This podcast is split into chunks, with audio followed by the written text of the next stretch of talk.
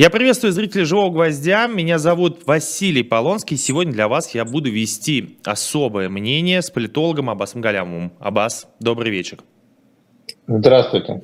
В Москве сейчас 19.05, и я напомню нашим э, регулярным зрителям и не только тем, кто впервые, может быть, присоединился, что ставьте обязательно лайки этому выпуску для того, чтобы эту трансляцию смотрел как можно больше людей, она попадала в рекомендации Ютуба. И в том числе, конечно же, пишите комментарии, я буду их смотреть, и если успею, в конце эфира обязательно переадресую ваши вопросы Абасу. А мы начинаем.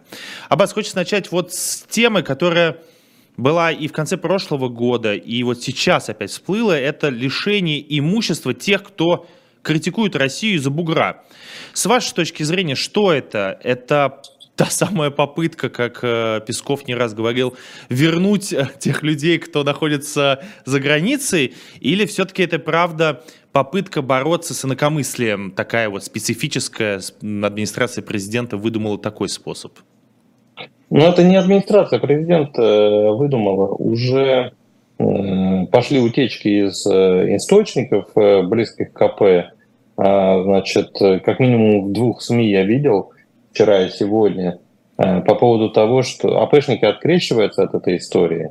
А говорят, что это там инициатива депутатов, и что на самом деле не будет в таком виде, ну, принципе, вообще не будет приниматься подобного рода законодательство, как минимум в таком виде оно не будет э, приниматься. Как сказали источники, э, значит, законопроектов даже никто не пишет сейчас еще, то есть все пока на уровне э, разговоров. То есть это, это все было из серии но хочется вот там выслужиться каким-то образом, напомнить о своем существовании. Володину вот захотелось. Вроде как все там борются с врагами, так сказать, а он вроде как не при делах. Да, и вот он почувствовал, видимо, что провисает немного. То есть мы, уже может возникнуть, знаете, э, угроза, что а, его аппаратные конкуренты, Турчак, Кириенко, а, значит, Громов, там, например, в какой-то момент э, Путину там скажут, да, что Володин в кустах отсиживается, дескать. И все, но котировки падают, и можно и по шее получить за это. И поэтому он э, ну, время от времени активизируется. В этот раз вот решил активизироваться э, в таком виде. Но мне, честно говоря, с самого начала показалось, что это такая э, дохлая идея. Она объективно невыгодна властям. Она, она ну, не решит практически ни одной проблемы, зато много новых проблем создаст. Причем это вот такие проблемы, знаете, вот с непонятными э, перспективами, то есть они могут оказаться потенциально очень э, серьезными. Понимаете, ведь э, вот это сам, самым главным результатом э, внедрения такого законодательства э, и внедрения такой практики конфискации имущества по политическим мотивам э, стало бы, стал бы рост ощущения э, нестабильности у людей – а, и, соответственно, это снизило бы а, ценность статус-кво, ценность существующего режима. И без того в результате происходящих событий вот эта ценность э, снижается. То есть людей а, перспектива революции и свержения режима, в принципе, пугает сейчас уже гораздо меньше, чем, там, например, год назад или два года назад. Вот. И вот э, подобная дестабилизация, ну то есть вот еще один институт рухнул, да, по сути, рушится институт собственности. Да, сейчас его отбирают у а, определенной категории граждан, ну, как говорится, лиха беда начала. Сейчас э, у тех, кто критикуют, а потом начнут отбирать у тех, кто не поддерживает. А что вы молчите, граждане, в кустах отсиживаетесь? Да? То есть это же, это же легко начать, легко, легко там сломать институт, а дальше уже само пойдет.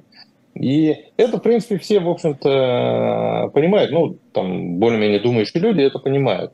И поэтому это просто было бы вот э, таким сигналом, что э, на статус-кво не рассчитывайте граждане. Ну, хорошо, как раньше, уже не будет. Все, система пошла в разнос.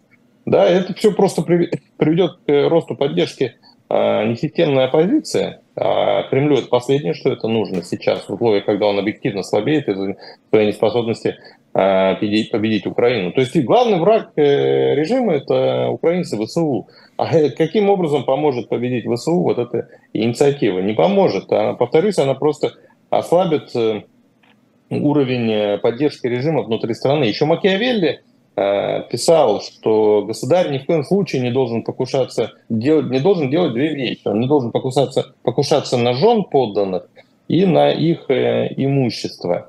Э, вот. Ну а Володин Макиавелли не читал, видимо, или читал давно забыл.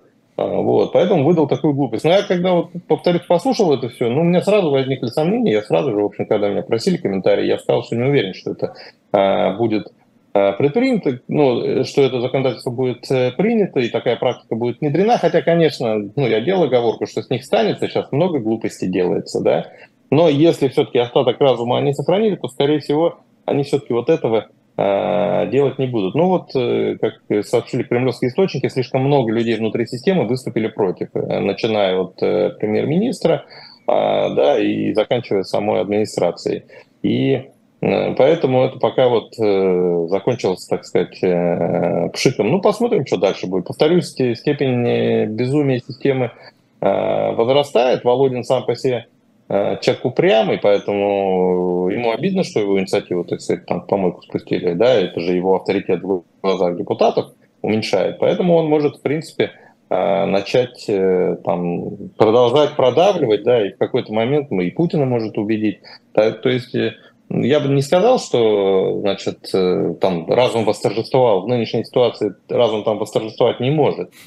Но, по крайней мере, пока вот, э, ну, я просто прокомментировал ваш тезис о том, что это администрация придумала. Ну, вроде как администрация не придумала и даже пытается это остановить. А я вот хотел, Аббас, у вас уточнить, все-таки вы сами, ну, как бы понимаете, что не всегда логика срабатывает и не всегда желание, а, в том числе каких-либо а, башен Кремля влияет на принятие тех или иных законов. Вот если этот закон все-таки будет принят, а у нас все-таки президент юрист, он часто это очень подчеркивает, все у нас как бы по закону, просто законы принимаются довольно странные. Вот если такой закон будет принят, и правда, имущество людей станет как бы по сути, собственностью государства. Она будет хотеть, что захочет с ним, то и будет делать. А, в зависимости от слов того или иного гражданина. В связи с этим вопрос. После этого можно ли же будет политически называть уже официально Россию диктатурой, если такое произойдет? Ну, в принципе, это будет еще один шаг в том э, направлении. Понимаете, диктатура, э, не хочется быть занудным, но это же политологическое определение, в общем-то. А, поэтому диктатуру можно называть, в общем, с определенной степенью а, условности ну, много что, включая и нынешний а, режим. Я бы сказал так, что это будет большой шаг в направлении тоталитаризма. Вот это более научное понятие. Да? Вот сейчас мы а, находимся в стадии авторитаризма, а, который, в принципе, вот с началом войны, с началом значит, принятия вот этих там некоторых э, законов, которые тогда были приняты, общество э, сделало Э, шаг в сторону тоталитарного. Конечно, оно еще далеко там, не тоталитарное, еще до туда мы не доехали. Есть много причин, можно объяснять, почему этого не случилось. Но, тем не менее, вот э, внедрение вот этой нормы, о которой вы говорили, э, станет еще одним следующим большим шагом в том направлении. Это скорее тоталитаризм, а не диктатура. Повторюсь, слово диктатура тоже можно использовать.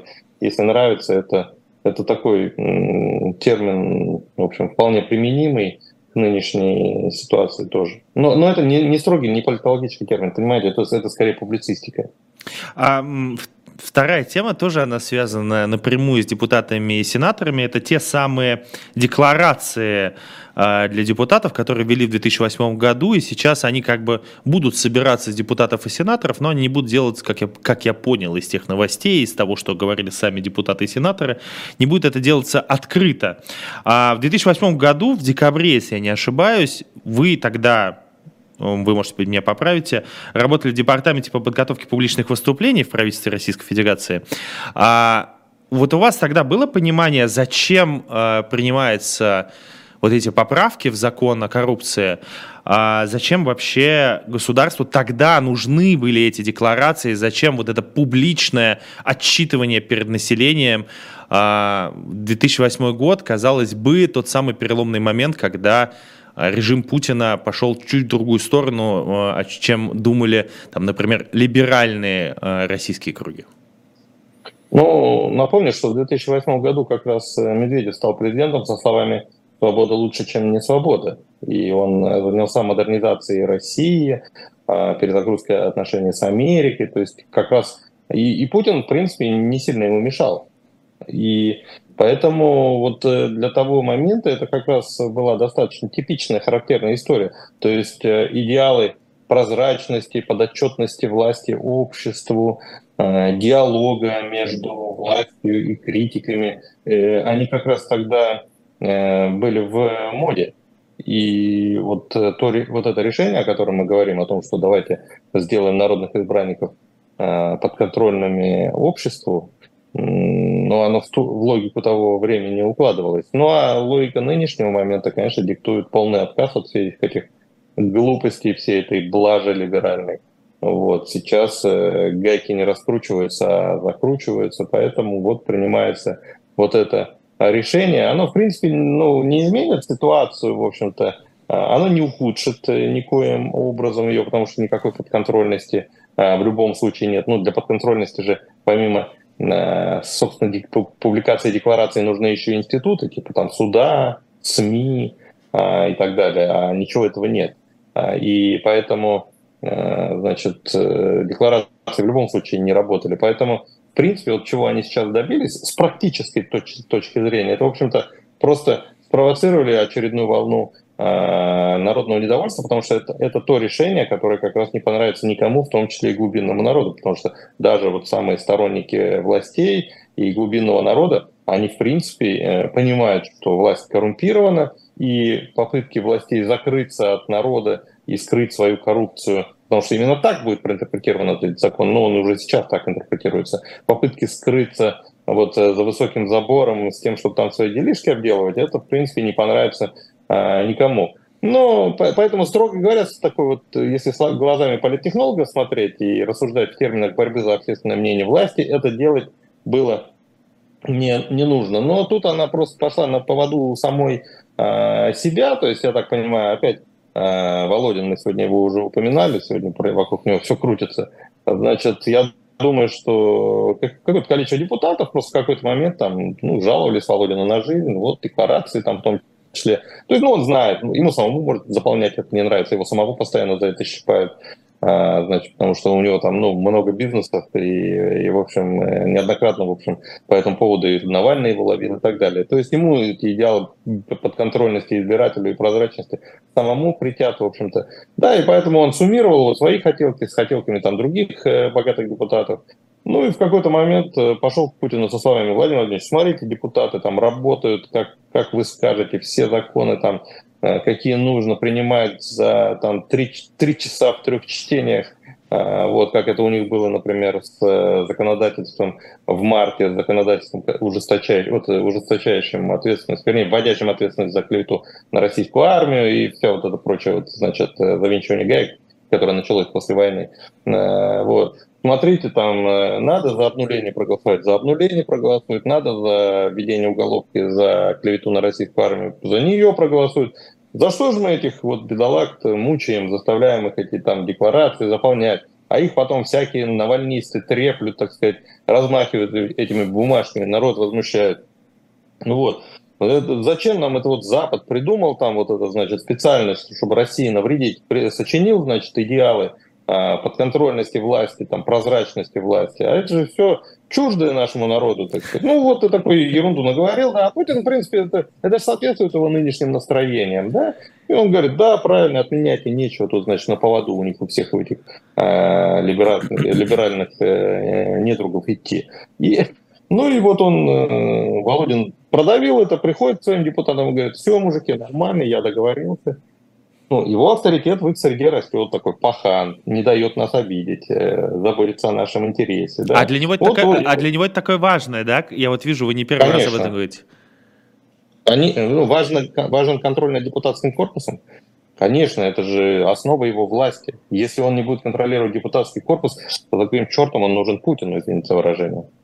Да, поэтому это в принципе, его надежда на дальнейший рост, он же, он же человек амбициозный, он тоже наверняка себя преемником видит.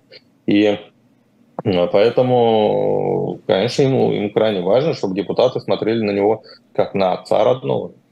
А вот э, вам не кажется, что разговор вообще вот этот законодательный, э, просто есть такое абсолютное ощущение, что вот эта партия власти, э, партия Путина, она уже как бы победила то самое либеральное крыло тех самых либералов, хоть там были и не только либералы, но и левые, и центристы, и разные люди, и анархисты и так далее. Вам не кажется, что это больше разговор с ну, как бы с собственной группой поддержки, чтобы, мне кажется, скорее не раздражать этих людей, а, тем самым богатством, потому что мы видим, что в течение 22 года постоянно, особенно во время Нового года, всплывали какие-то очередные да, новости о том, что вот этот на яхте отмечал, этот тут отмечал. Там вдруг неожиданно фейк, по-моему, выложили Шойгу прошлогодним, как он отмечал Новый год. Ну, в общем, этого много всего, а эти декларации позволяют еще как бы больше закрыть всех этих депутатов и чиновников, которые довольно богатые люди. Ну, э, смотрите, ведь э, кто вытаскивает эти декларации, откуда глубинный народ а, узнает обо всем этом. Это вытаскивают Навальный и прочие либеральные а, значит, э, там, враги Отечества. Ну, либо журналисты, либо вот общественники борьбы с корруп... борцы с коррупцией. Да? То есть одно другого не случается. Одни это вытаскивают, а другие на это смотрят и возмущаются. И поэтому вот, ну, я же когда вот э, цитировал этот воображаемый разговор э, Володина с Путиным, я же как раз и сказал, что ходят, мол, размахивают этими бумажками, народ смущает. Ну, естественно, речь идет о том, что надо защитить свой собственный э, рейтинг, свой собственный имидж, э, значит, в глазах э, наших собственных сторонников. Либералы в данном случае не конечная цель, там, в чьих глазах надо там, быть хорошими. Это операторы процесса, это игроки, возможности которых играть надо ограничить. Понимаете, вот же о чем речь. Я хотел в связи с этим спросить, и вы, и я помним хорошо, что такое была вот та, та самая журналистика о богатых чиновниках и богатых депутатах э, до Навального, я бы так бы назвал бы это, эпоху до Навального. Вам не кажется, что мы постепенно возвращаемся в нее, когда но все как бы чуть похоже на журнал «Совершенно секретно» и э, газету «Версия», когда все было построено только на источниках, не было, мало было очень открытой информации. Или вам кажется по-другому, все равно расследователи будут находить источники, ну, такие же достоверные, например, как декларации, которые мы видели э, все эти годы? Да будут, конечно. Смотрите, главным же источником информации, ну, может быть, не главным, но одним из важнейших, я думаю, главным, являются утечки, организовываемые против чиновниками ими самими же. Ну, то есть конкурирующие кланы, борющиеся а, внутри, именно они сливают а, информацию вовне. И таким образом она доходит а, до общественности. А эту борьбу никто не отменял, она Э, она, она делается, она продолжала делаться, э, да, и она будет э, делаться, она даже будет ожесточаться, потому что, безусловно, ставки в этой схватке растут, кусок пирога постоянно уменьшается, ну и вообще будущие системы под вопросом. Это, условно говоря, драка за шлюпку. Э, да, пока никакого сплочения элит, ну, можно было бы предположить, теоретически они должны были бы вроде объединить усилия, да, и выживать вместе, но нет, этого, э, как мы видим, нет, наоборот, они там все передрались со страшной силой. Да, и в этой ситуации я думаю, что э, утечки, конечно, будут продолжаться. Ну, в целом, конечно, глупо говорить, что значит, исчезновение целого пласта информации вот, официальных деклараций – на предмет соответствия которым, которым там э, можно ловить там, э, да, э, расходы и доходы депутата, ни, никоим образом не скажется. Конечно, скажется. Вот. Но я не думаю, что это станет с таким, знаете, смертельным ударом для индустрии. Ну, то есть, на самом деле, этот режим, вот это, это мелочь уже не, не спасет. Ну, его вообще ничто уже практически не спасет, вот, кроме радикальных реформ. А значит, такие вот э, попытки там увернуться. Нет, это, это тактические штуки. А вот я говорю, ну, это просто вот один игрок там усиливает свои позиции, Володин в данном случае. Ну и заодно там Матвиенко тоже решила э, воспользоваться ситуацией и для своих э, сенаторов то же самое сделать. А мы сделаем сейчас небольшую паузу на рекламу. Э, я порекламирую у нас. Обязательно заходите на наш магазин shopdiletant.media, shop.diletant.media. А, покупайте книги. За счет него существует э, наш YouTube-канал, наша СМИ «Живой гвоздь». И сегодня я вам порекламирую книгу, которая называется «Силы и престолы. Новая история средних веков». Автор Дэн Джонс. Вы можете купить эту книгу на нашем сайте и в том числе с автографом любого журналиста, в том числе меня меня, или Алексея Алексеевича Венедиктова, или кого еще, а, кого вашей душе угодно. В общем, заходите, выбирайте много-много книг, а, много чего интересного издается. Я вот сам, придя на «Живой гвоздь», а, раньше читал только журналы, сейчас стал вот покупать книги. Много интересной литературы, особенно исторической. А мы возвращаемся, и, Аббас, я хотел... Вот я ждал прям эфира с вами, мне было очень интересно обсудить именно эту тему с вами, извините за тавтологию, а, исторические выступления Путина. Я просто, если честно, как журналист немножко подустал. А, мне казалось, что раньше этого было чуть меньше. А сейчас, вот что, куда бы ни приехал бы президент страны, Песков все время это презентует как историческая речь. Мы слушаем это очень часто там, на «Дожде», на популярной политике, на других YouTube-каналах. Э, вас зовут как эксперт, вы говорите, ну ничего нового он не сказал. Но он повторяет одно и то же. Почему, вот с вашей точки зрения, вот есть ощущение, что с конца нулевых, э, даже нет, скорее с начала, с, конца, с начала десятых, Владимир Путин повторяет приблизительно одно и то же. Зачем Песков называет это исторической какой-то речью, историческими словами? Это просто такой кликбейт, попытка накрутить да. просмотры? Да, конечно. То есть он понимает, что интерес к э, выступлениям Путина падает и пытается каким-то образом его поддержать, не более того. То есть вот я э, в обычной ситуации не стал бы слушать Путина, а так слышу историческую речь, думаю, ну, может быть, э, имеет смысл послушать, послушаем. Вот. И Песков своей цели достиг. Конечно, он э, явно таким образом э, меня обманывает, а, значит, ну, там, убивает сам инструмент влияния на меня. То есть пару раз он меня так обманет, и я потом уже, даже когда реальная историческая вещь, там, речь будет, я уже не буду слушать. А, скажу, да идите к черту, да? Ну, как тот мальчик-пастушок, который кричал «волки». «Волки-волки», да. Да, вот Песков рискует в этой ситуации оказаться. Но это особенность российского чиновничества. Там никто не думает э, в долгоср... вот, ну, на, на долгосрочных э, отрезках. Никто не занимается стратегическим планированием. Все же, ну, они, они, никто из них не чувствует, что он на своем месте надолго. Каждый из них зависит от э, прихоти Э, хозяин. То есть в любой момент э, что-то не так, и можно слететь. Да? И поэтому э, заниматься там формированием поляны для самого себя, зная, что тебе здесь через год, через два, через три еще работать, ну, никто не будет. Ты просто сменщику там ситуацию улучшаешь. Но Песков, а но Песков, но Песков, подождите, я поспорю с вами, но Песков-то точно понимает, человек очень долго на, это, на этой поляне. И вот, вот он долго на этой поляне, и каждый раз, в принципе, понимая, что вот завтра может это все закончиться. Вот, вот все эти годы он, в принципе, ну, поймите, нет ни, никакого института, который бы мог защитить его от э, гнева, так сказать, э, тирана. Вот где-то, где чем-то не понравился, аппаратные соперники подсидели, и, э, и все, вылетишь. Да, понимаете? Э, значит, ну, э, ну, ну, государственная служба вот э, на Западе делается, знаете, это принципиальное отличие. Она, она не привязывается, значит, к смене власти политической.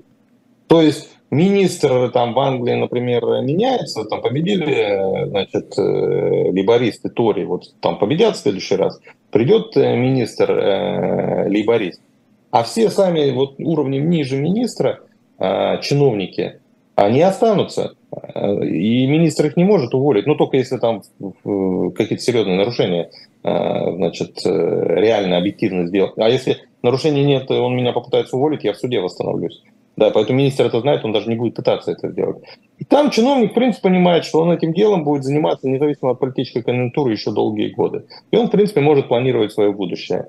А вот в России, поскольку ты, значит, ну, господствует принцип э, «ты начальник, я дурак», вот э, не, не принято заниматься стратегическим планированием, тем, тем более это сейчас, когда значит, ну, вот вся система шатается, ее перекосило, да, она, она трещит и в любой момент готова свалиться в тартарары.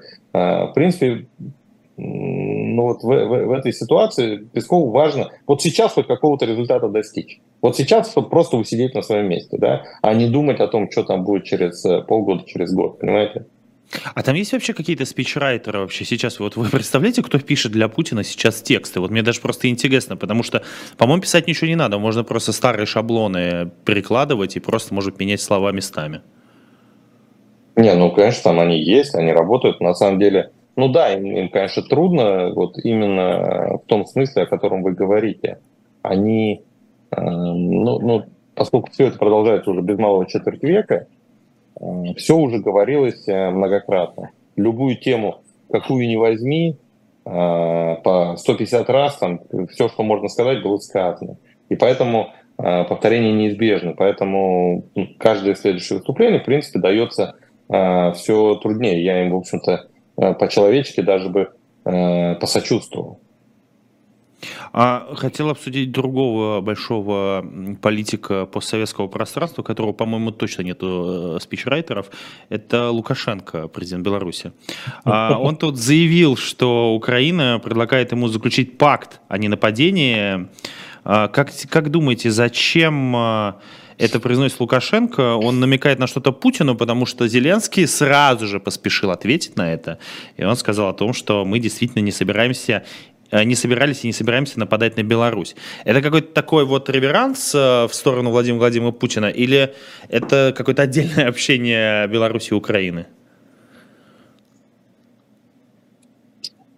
Знаете, я, я не могу, наверное, у меня недостаточно сейчас информации о ситуации Э, в области э, там, украинско-белорусских отношений, чтобы вот уверенно ответить на ваш вопрос. Ну, дело в том, что Лукашенко, вот вы правильно посмеялись по поводу того, что у него спичрайтеров нет, но человек, которого, а, в принципе, ну, его, его порой несет, и он э, порой без всякого смысла большого, ну, какие-то глупости говорит. И, но при этом он такой очень, очень хитрый мужик. Он такой вот крестьянская сметка, что называется. Он не интеллектуал ни в коем случае, да. Он даже такой чуть-чуть глуповатый, я бы сказал, но, но при этом очень хитрый а, и коварный. И поэтому, конечно, и хитрый умысел тоже исключать нельзя. Вот что это было в данном случае? Просто вот э, какая-то глупость, вот болтанул, а, потому что просто привык, ну, 25 лет у власти, хозяин страны, ну, в принципе, может себе позволить не напрягаться по поводу того, чтобы не сказать глупости. Понимаете, мы когда напрягаемся а, на предмет того, чтобы что-нибудь лишнее не сморозить? Ну, когда есть риск получить э, значит, по шее за неправильно произнесенные вещи, но когда мы не являемся абсолютными хозяевами ситуации, когда есть аудитория, которая может с тобой поспорить. А в случае с Лукашенко этого же нет. А, все будут э, поддакивать и кивать, а любой, кто будет против, кто будет недоволен, будет объявлен врагом народа. Поэтому э, Лукашенко, вот его вот эта многолетняя значит, безнаказанность, конечно, сформировала у него значит, привычку чесать языком, вот, э, не думая о, о последствиях. Но при этом, повторюсь, иногда он хитрит и, и, и какие-то прям ловушки создает, расставляет. Что в данном случае это было, не, не буду гадать. Э, поймите, я вообще не, не считаю себя специалистом в области международных отношений, внешней политики. Я просто, вот. я просто вот хотел, поэтому, поэтому я задал этот вопрос, потому что я а, есть большое количество людей, которые сомневаются в том, что вообще вопросы Беларуси это вопросы внешней политики, потому что многие считают о том, что и Лукашенко, и его политический режим являются абсолютно частью путинского политического режима.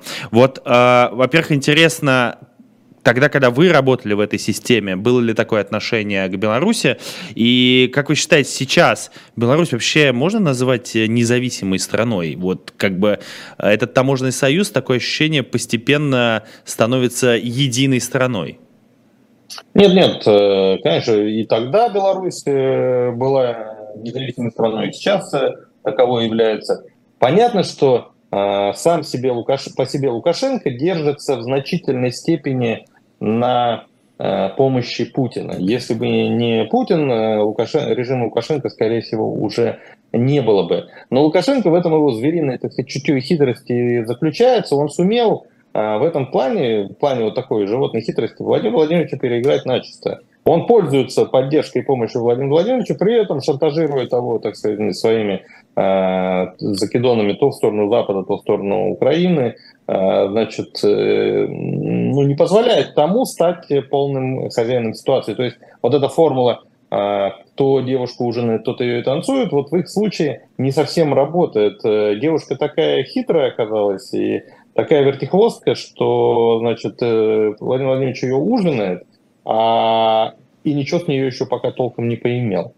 А, вот, и это уже без малого четверть, лет, э, четверть века продолжается. Путин это понимает, э, он понимает, что все его окружение понимает, как Лукашенко будет его за нос, он страшно злится, он ненавидит Лукашенко, я при том, что не являюсь международником, но в некоторых ситуациях мне приходилось там оказываться вот на, на стыке между Россией и Белоруссией. Я, я, я хорошо знаю, о чем я говорю. Реально Э, Путин э, ненавидит Лукашенко. Лукашенко он считает его э, кидалой, он считает, что Лукашенко его прям вот кидал, ну прям вот это слово используется, ну они же там, у них внутренняя лексика такая, бандитская, вот. Если хотите, я могу рассказать историю этих китков. Конечно, конечно, даже да? интересно сейчас, особенно после таких высказываний э, президента Беларуси. Ну, тогда я вот первый кидок, э, я его знаю, Значит, это было как только, когда только Путин пришел к власти. Я помню, вот их первая встреча была очень э, такой хорошей. Они типологически, они, знаете, друг с другом, э, так сказать, нашли контакт. То есть и тот, и тот другой значит, ну, с автократическими замашками, не поклонники демократии. Лукашенко уже вовсю критиковался Западом, был объявлен значит, последним диктатором Европы. Путин таковым еще не стал, но, в принципе, он уже в ту сторону посматривал.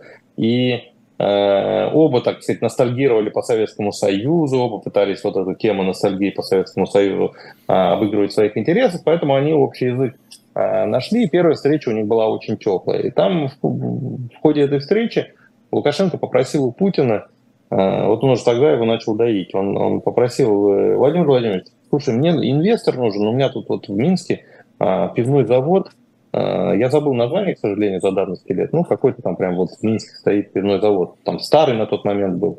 А, значит, нужен инвестор, там, можешь кого-нибудь подогнать? А Путин, ну, что же, надо, надо же помочь э, коллеге наладить отношения, так сказать. Он позвонил тому, тому разу Балуеву, помните, был пиво Балтика? Да, конечно. Вот, э, он на тот момент, потом что-то они подпросили, а на тот момент, ну, прям э, на коне был, Балтика была.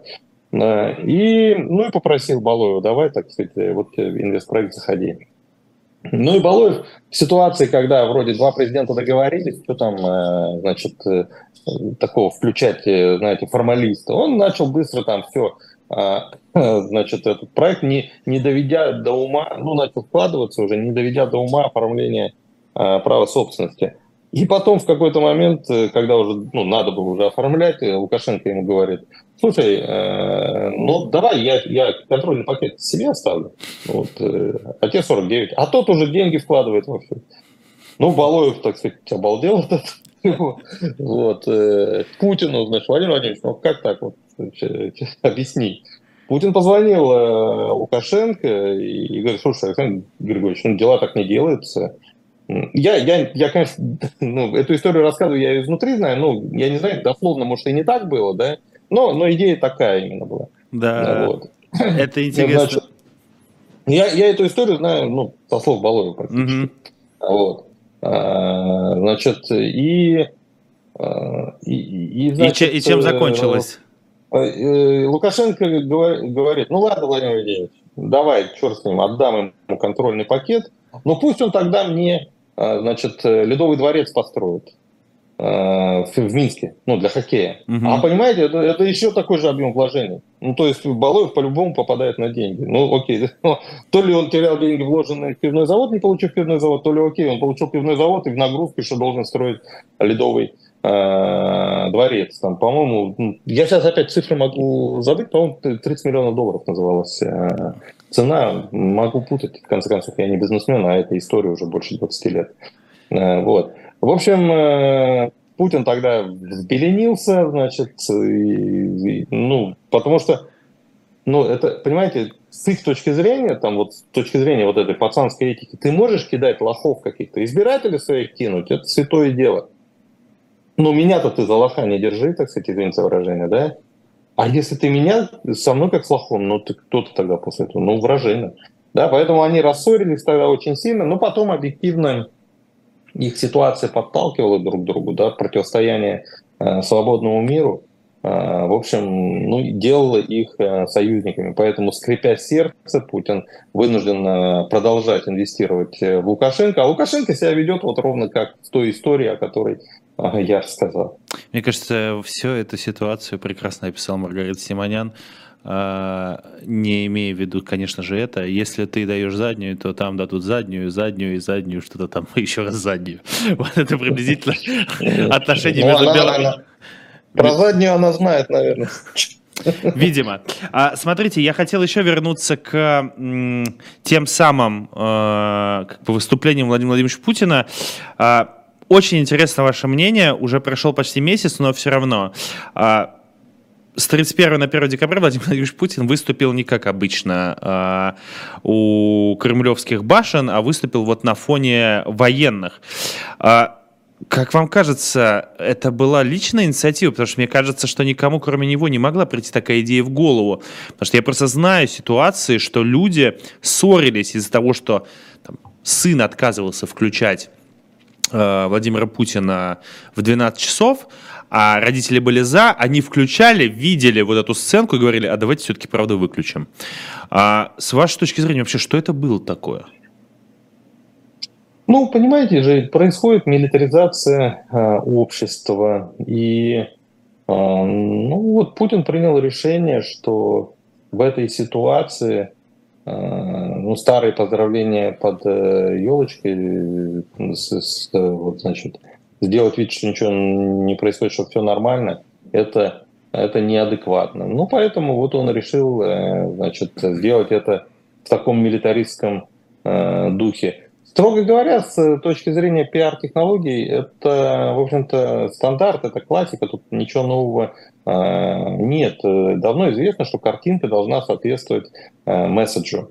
И, значит, раз месседж такой вот милитаристский, Родина в опасности. Ну и тогда и картинка должна э, быть соответствующей. Там получилось не неуклюже, да, а, но са, сама задумка, она ну, объективно является такой вот, ну, ну, она сама напрашивается, как понимаете. Ну, то есть вот идет война, и, и ситуация на фронте ухудшается, и вот это такая военная истерика – вокруг Москвы уже там системы ПВО разворачивают. Это вот прям перед Новым годом было. Сейчас уже прям в Москве на крышах ставят. Да? Но в этой ситуации ну, кому-то приходит в голову мысль, а давайте вот на фоне э, военных э, это сделаем. На самом деле, конечно, ну, но вас не ужаснуло это самого, вот когда а? это увидели? Вас не ужаснуло, не удивило это, когда вы это увидели? Слушайте, меня ужаснуло, когда дивизию, значит, э, которую устроила Бучу, или там, не помню, бригада, что там было, подразделение какое-то, званием гвардейской наградили. Вот это меня ужаснуло. Когда в 4 утра Киев бомбить начали, меня это ужаснуло. А вот эта штука нет, уже нет. Ну, то есть уже от них ничего не ждешь хорошего. Ну, то есть э, очередная, э, очередная демонстрация того безумия, которое там их охватило. Вот. Так что я к этому спокойно отношусь. А, хотел перейти еще тоже связанной с внутренней политикой теме. А, Макеевка. А, вот это официальное объявление, просто почему спрашиваю, сегодня у «Новый рассказ газеты» вышел на YouTube-канале «Но медиа из России» большой репортаж, посвящен тому, как в Самаре хоронили этих военных. А, там довольно интересные разговоры, в том числе несколько героев, э, связанные просто два жителя Самары, братья. Один, который э, абсолютно пьяный в кадре, и на следующий день он уезжает на фронт, а другой его брат, который не понимает, зачем он это делает. И вообще как бы показывается, как проходили эти похороны, они проходили тихо, э, гимн России играл через колонки, не через оркестр. Ну и, в общем, это все происходило в такой еще как бы под, под завесой секрета секретности. Как вам кажется, зачем вообще первоначально было озвучено, ну, как бы, это происшествие, как я воспринимаю с точки зрения федеральных СМИ. Это ЧП. А, потому что, ну, как бы это не похоже на путинский режим. Обычно о потерях мы знаем спустя месяцы, а иногда спустя годы. Почему в этот раз а, решили сделать именно так, с вашей точки зрения? Как тут вообще могла сработать пиар-схема, если потом, наоборот, это все завернули в такую тишину? Ну нет, смотрите, это утекло э, само по себе, просто не удержали, не сумели удержать эту информацию. Она разошлась сама, это же не то, что, знаете, никто ничего не знал, а потом такой пресс-релиз Минобороны, бах, там нас разбомбили. Нет, это все СМИ стали об этом писать, появились источники, помните, э, появились видео в сети, э, значит, вот этот там парень мобилизованный, рассказывает, он израненный весь лежит, у него голова забинтована, он потом умер. Вот, э, через буквально несколько часов после того, как это видео записали. Вот он лежит и рассказывает, что, значит, э, по, нас собрали там в этом зале по, по, по, по команде, значит, какого-то полковника Яникеева, если не ошибаюсь, мы должны были слушать выступление Путина. Вот для этого нас там все, всю толпу в, это, в этом ПТУ, да, ПТУ собрали. Да, да, ПТУ. Ну, то, есть, то есть появилась масса информации, масса подробностей, э, с большим количеством источников. Ну, слушайте, когда сотни людей гибнут, у них у всех есть э, родственники, ну, это, это просто утекло само по себе объективно. И они стали пытаться как-то вот там э, к этой теме, так сказать, э, приноровиться. Э, это вовсе не то, чтобы они сели и решили, а давайте в этот раз мы сыграем в открытости. Нет, конечно. А вот э, дальнейшая история, вот м, были похороны, э, были недовольные жены, понятное дело, погибших, э, родственники, э, матери и так далее. И вот было такое ощущение, может быть, оно у меня сложилось сложное, что дальше вот эта как бы проблема, которая была создана и которая появилась, она передается губернаторам. Я правильно понимаю, что теперь губернаторы у нас отвечают за решение вопросов даже таких на местах? Ну, губернатор это такая фигура в современной России, на которую, в общем, всех собак можно вешать, а он такой безответный, вынужден терпеть. То есть у губернаторов отбирают э, все сладкое, что, где, где там можно значит, порезвиться, э, вот, и отдают им э, все, все проблемное. Э, это модель уже многие годы работает. Поэтому ну, нормальные чиновники, губернаторы идти не хотят, поэтому туда отправляют э, уже зачастую силком, а, ну, либо обещая дальнейшую там, карьеру, повышение, там, а, вот. Э, значит, я знаю просто многие истории, когда люди отказывались идти, идти губернаторами.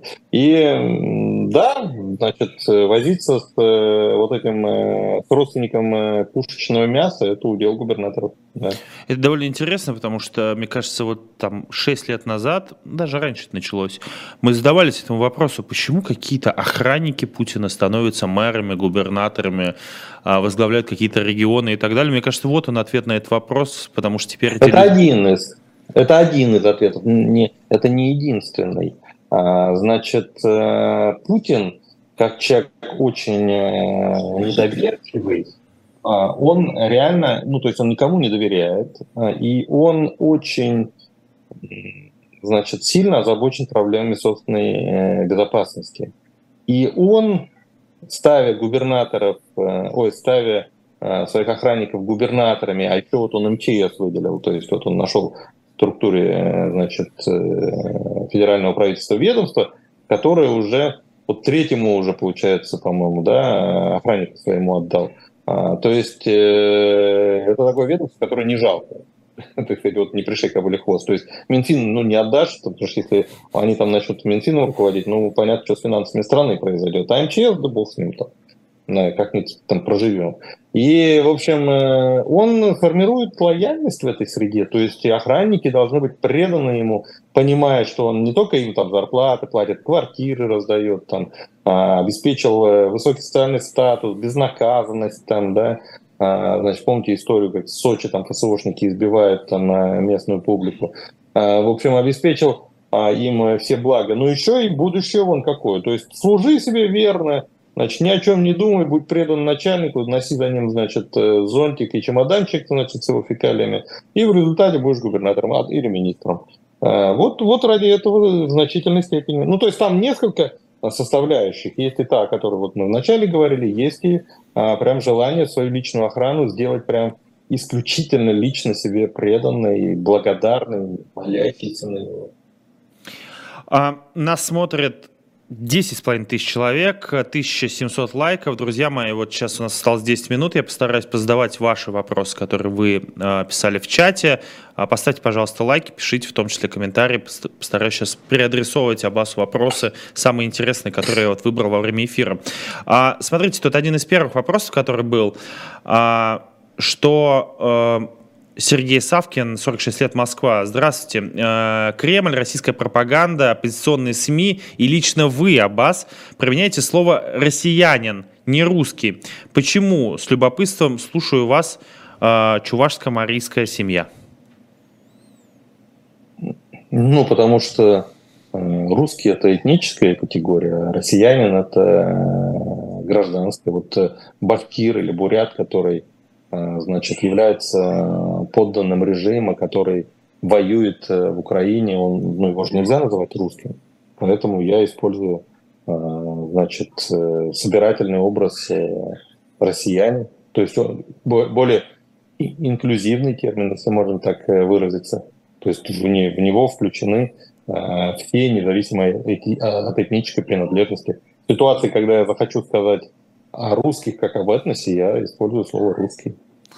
А, тут еще вот Илья Евсеев задает вопрос. Аббас, как бывший спичрайтер, можете предположить, кто пишет Медведеву тексты? Или все-таки сам? Это, правда, хороший вопрос. А, как вы думаете? Не, ну, на самом деле, мы, ну, я, я этим интересовался. Там у него был, а, значит, из пресс-службы, он его из правительства с собой э, забрал. Вылетела вот фамилия, дай бог памяти. В общем, э, есть у него там э, райтер, Э, значит, они сидят, ну, у него вообще там аппарат большой, ему отдали на Воздвиженке, вот напротив метро Арбатской, там Дом Дружбы, если москвичи-то не знают, Дом Дружбы народов, по-моему, назывался, или просто Дом Дружбы, такой красивый, очень такой, э, витиеватый такой домик. Вот, там он, там Медведев сейчас заседает, ему вот особнячок отдали, вот, и там его аппарат сидит, вернее, Медведев там, говорят, не появляется, там его аппарат просто сидит. Вот, и этот э, спичрайтер тоже там, господи, фамилия вылетела. Да, вот. я думаю, но, неважно, да, неважно. Ну, э, значит, э, но я думаю, что, конечно, Медведев очень... Э, он, он не Путин. Вот Путин к текстам относился всегда, и сейчас, я думаю, относится чуть-чуть не то чтобы пренебрежительно, но он не придает им большого значения. Ну, он, в принципе, ну, поскольку у него есть возможность предпринимать шаги конкретные, делать дело, да, вот слова для него вторичные. А Медведев, он всегда был такой же председатель, то есть даже когда он был президентом, ему, в принципе, не позволялось, э, а, значит, э, ну, большую часть вещей, решений предпринимать самостоятельно он не мог. Были какие-то там некоторые решения, которые он сам предпринимал, но большую часть надо было обсуждать э, с Путиным. И у Путина было право вето. И Э, и Медведев, вот он всегда, поскольку был вторым, даже когда формально был первым, он э, привык, что вот резвиться с решениями ему нельзя, вот ему осталось только слово, что называется. И вот он э, привык к словам, к текстам относиться очень э, внимательно. И поэтому ну, райтер пишет, э, то есть это не райтерские тексты. Райтер пишет в рамках тех той установки, которую ему задает Медведев, и потом Медведев сам там, а, я уверен, правит, переписывает, добавляет перца от себя, так сказать.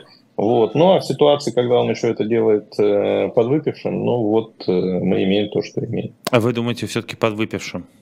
Я, я, я думаю, что да. Я слишком от большого количества людей там, изнутри, из аппарата, я слышал эти истории, а, и по-моему, он реально сливается. Ну, то есть это у него началось уже после того, как его уволили э, с правительства. Э, вот. На самом деле и, и в правительстве это, это уже было, бывало. Вот. Потом, когда его уволили из правительства, это вообще стало серьезной проблемой. Ну, а сейчас он совсем разнулся пошел.